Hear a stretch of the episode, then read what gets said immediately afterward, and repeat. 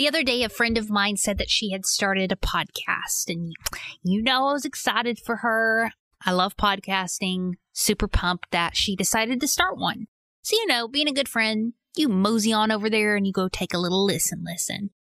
But I wasn't ready for what I was about to hear. This is what I heard. As I'm recording this, I'm laying on my couch upside down, reading a book with the dishwasher going in the background. She's upside down on her couch reading a book. You know, I slid into that girl's DMs. I said, honey, baby girl, what's going on? What's the matter? Tell your friend. She said, no, Heather, this makes my brain happy. Welcome to another episode of Happy Brain. My name is Heather Parady, and thank you for joining us as we explore the fun side to mental health by digging into the simple hacks and fun tips to make your mental health journey more enjoyable and your brain a little happier.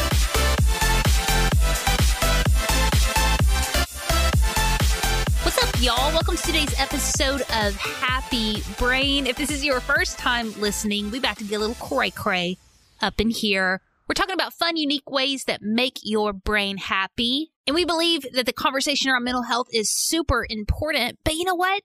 It can also be fun. It can also be lighthearted. And I think that's one way that we can implement important practices into our day by playing with it maybe even hang upside down. If that's your jam, if you're feeling a little adventurous, make sure you hit that subscribe button wherever you're listening to podcasts. If you've been listening for a solid minute, if you would leave us an honest review, I would appreciate it so much. Let's get back to this friend of mine. Speaking of adventurous, speaking of interesting mental health practices, I said, What girl? That makes your brain happy? It makes your brain happy upside down? Really? So, y'all know I had to call Megan up. Now, here's the deal. Here's the deal. This is why you need to follow us on Instagram. This is why it's Happy Brain FM.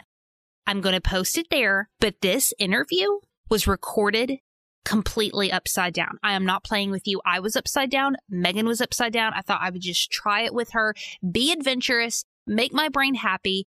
If you go over to our Instagram, you can see that I was looking a hot mess. Megan looked totally fine, and I looked like I was about to pass out. I jumped on the phone with her real quick. And I asked her, I said, tell me the truth. Why do you read upside down? uh, well, actually, I don't do this regularly, but I did it for my podcast because I needed to add adventure to my daily life. But I do remember doing that as a child because I would read so much at one time that I would go and just I'd get uncomfortable. And so I'd be like okay I just need to like move around on the couch.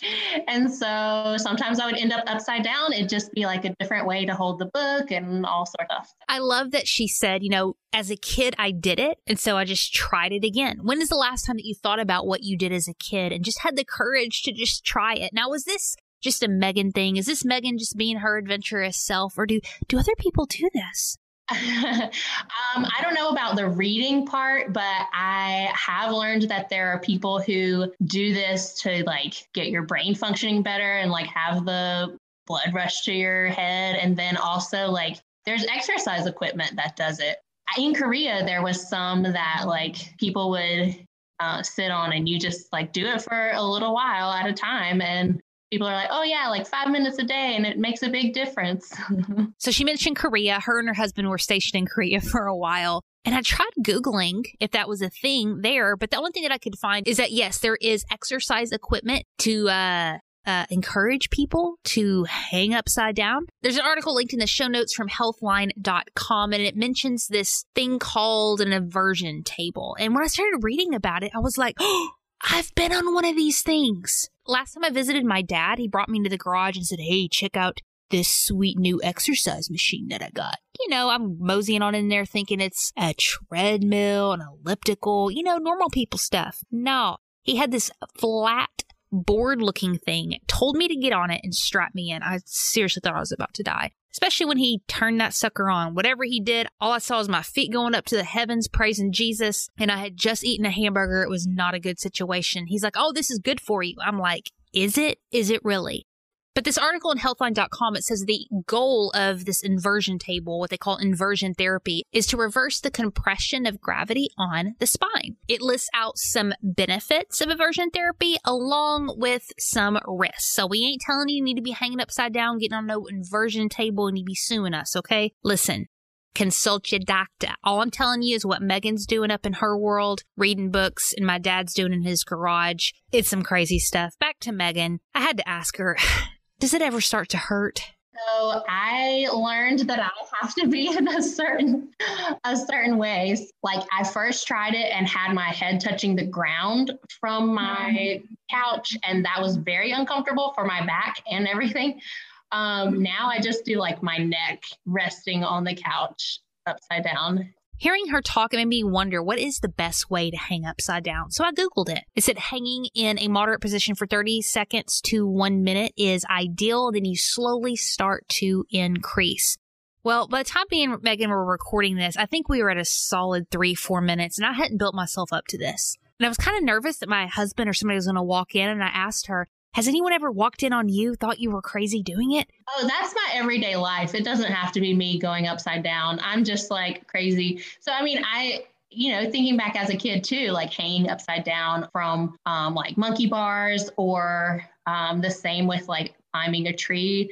But yeah, uh, I don't remember a specific time when someone's just like, it's, I do it at home. So my family's used to me being weird. So they're just like, oh, it's just another day with Megan. All right. So she does this. What other things makes her brain happy? So I always walk around barefoot if I can. So I'll like carry my shoes if I have to. I did that at college.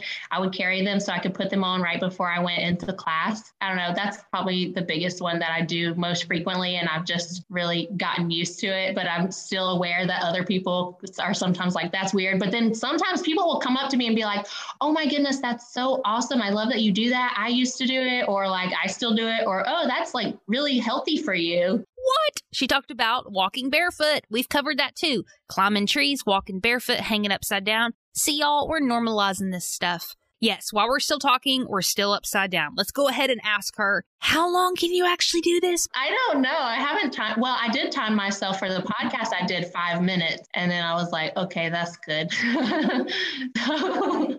Does all this make your brain happy? It does. I feel like we're kind of refreshed and energized, and I'm just like, ah, oh, like something different finally, it, you know, it, amidst all the mundane things. So just doing little things like this. Ah, something different.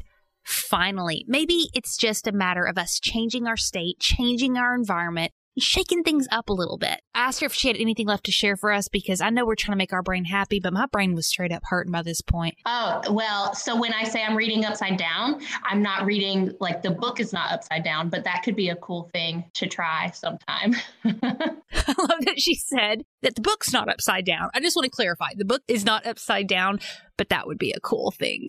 Megan is so fun, guys. Make sure that you check out her new podcast, Today's Adventure, that is linked in the show notes. And y'all, y'all, I don't care if it is havening, climbing trees, or hanging upside down. Whatever you're up to in the world today, make sure you take a second and make your brain happy. Thank you for listening to another episode of Happy Brain. If you enjoyed this, make sure you hit that subscribe button wherever you listen to podcasts. And if you have an extra second, leave us an honest review over on iTunes or your Apple podcasting app. And until next time, my friends, keep that brain of yours happy.